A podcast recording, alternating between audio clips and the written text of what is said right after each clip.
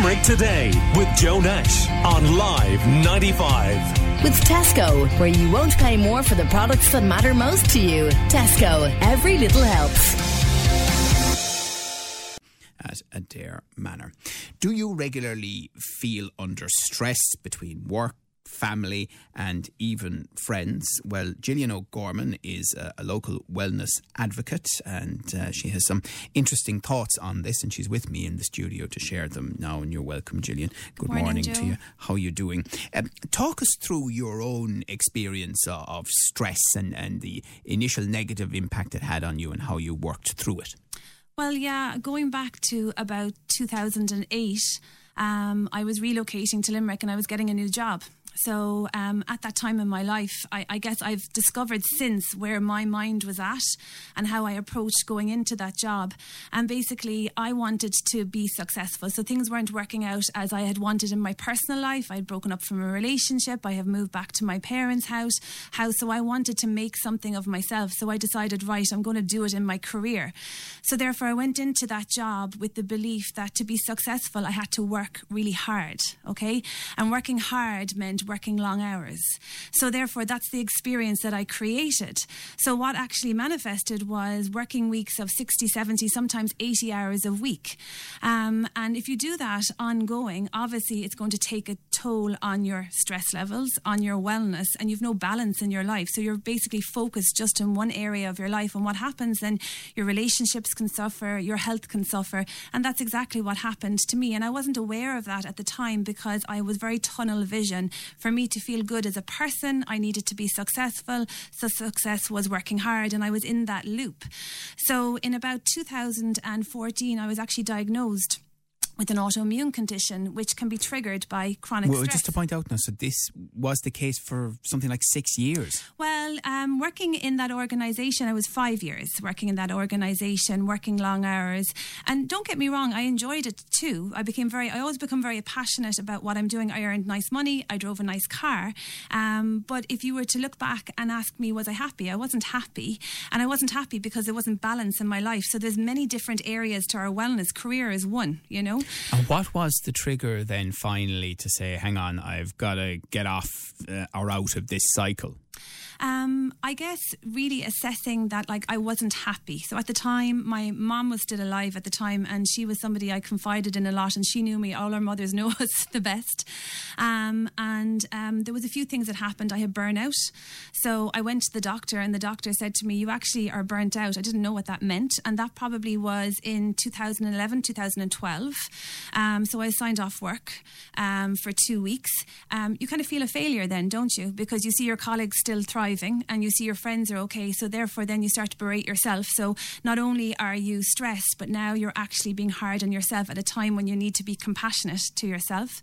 Um, I went into counselling at the time as well. So the counsellor was kind of helping me to become aware of my choices um, and my thoughts around things. So my biggest enemy was myself and how I thought about myself. Um, but I still didn't connect leaving the organisation because at the time we were still in the recession. So people weren't really leaving their jobs either. Plus, to be honest, I liked the money that I was on. I liked the nice car that I was driving around and the lifestyle that was giving me. Um, and, But you didn't have much time to enjoy the lifestyle if you were working 80 is hours a week. That's the other thing. Um, and so, really, in 2013, um, I just kind of, you know, felt that I wanted to give back. I wanted to do something that was more aligned with my values. And, you know, my values are I'm a very empathetic person.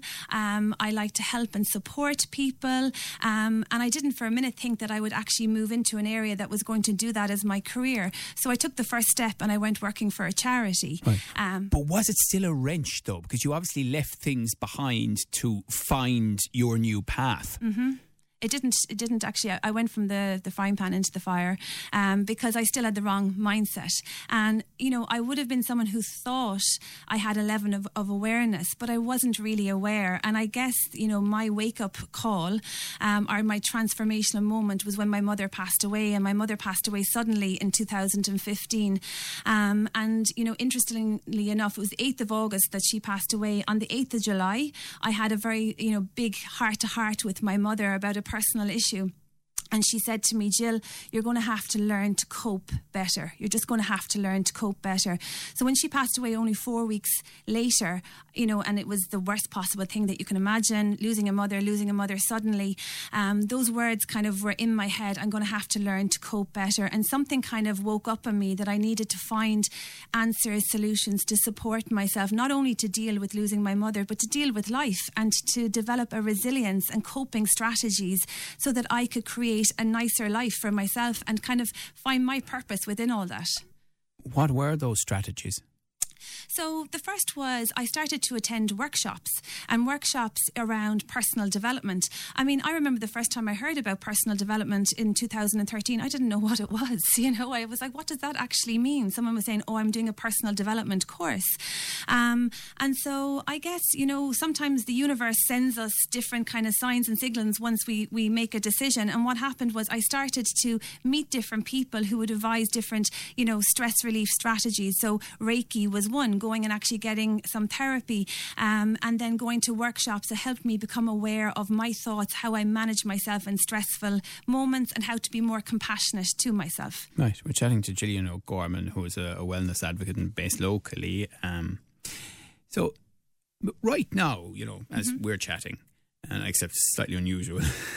scenario. You don't talk to people with microphones in front of your face yes. all the time. But that aside, do you feel different and are you conscious of feeling different than you did at the height of stress when you were going through mm-hmm. that and didn't recognize it then?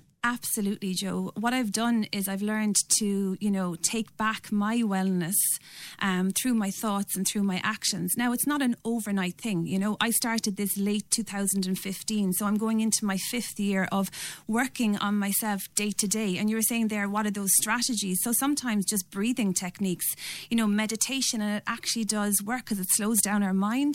It helps us to be in our body and to be more aware. So when we slow down and we come become more aware of ourselves ourselves, then we become more aware of the decisions we make, um, our boundaries. You know, I had no boundary over my time in the past. So I was saying yes to work all the time, but I was saying no to myself.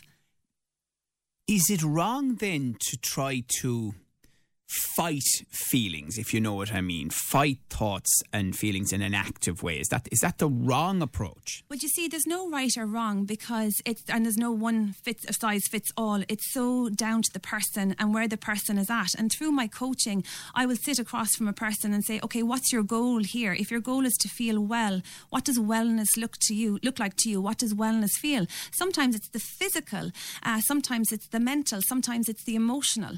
So it's not about fighting feelings. It's about tuning in with those feelings and asking if those feelings and thoughts are serving your purpose and your goal. No one is happy all the time. No. It's unnatural. Mm-hmm. Are you happy more of the time? I'm happy more of the time.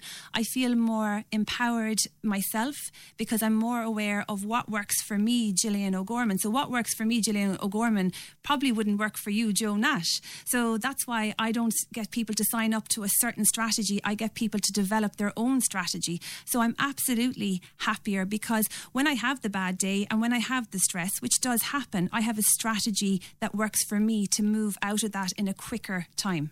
Right. Uh, so tell us about what you do. Uh, I think you uh, you uh, have something happening at Angel Times. Is that right? I do. So, um, well, my business is called the Wellness Lounge, and people can find out a little bit about, about me on my website, thewellnesslounge.ie.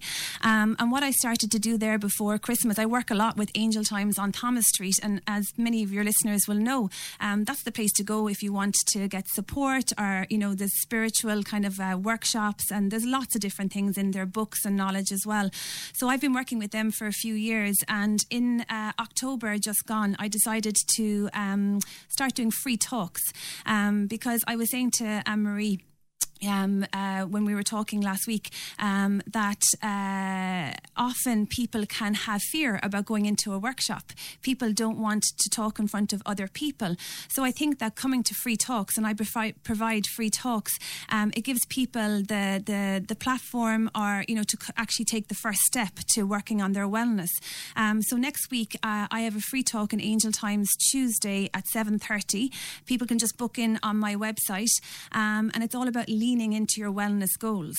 So obviously, January people are all about their resolutions, and I don't believe in resolutions. I believe in people setting intentions, and I believe in setting your intention every day. Go day by day, um, and to lean into your goals because sometimes when you're starting at a level where you haven't done anything for a while, and then you have a really, really like you know, if you haven't run and then you want to do a marathon, you know, and and, and that's just one kind of example. But there's many other examples, and so I think they say by the 19th of January, people have given up their goals. So I'm all about how you can make small, consistent changes day by day. One other thing, Gillian, if I were to offer you now, mm-hmm. the person you are today, the same job and career that you had. No. you don't think that what you've learned about yourself would put you in a better position to do that job? I could do my job, but what I realized was I was surrounded by people and uh, in working in an organization that values weren't aligned with my own, and life is too short, you know. And so that is no disrespect to people or that organization. That just means it wasn't a fit for me. So therefore, ultimately, I wasn't a fit for them. So I now believe that it's really important, and I work in an organization now where I am surrounded by like-minded people. I like what we do. Their missions and values very much align with my my own. So then it's not like work, is it? It. It's like actually going in and you enjoy what you do. And therefore, I feel well in myself. And when I feel well in myself, then I show up for my job differently. Right. Fascinating. Okay. Well, Gillian O'Gorman, thank you so much for telling us your story thank and you. also the advice that you've given today. And I think a lot of people will reflect on, on what you've said. So I hope you've. Call Limerick today now on 46 1995.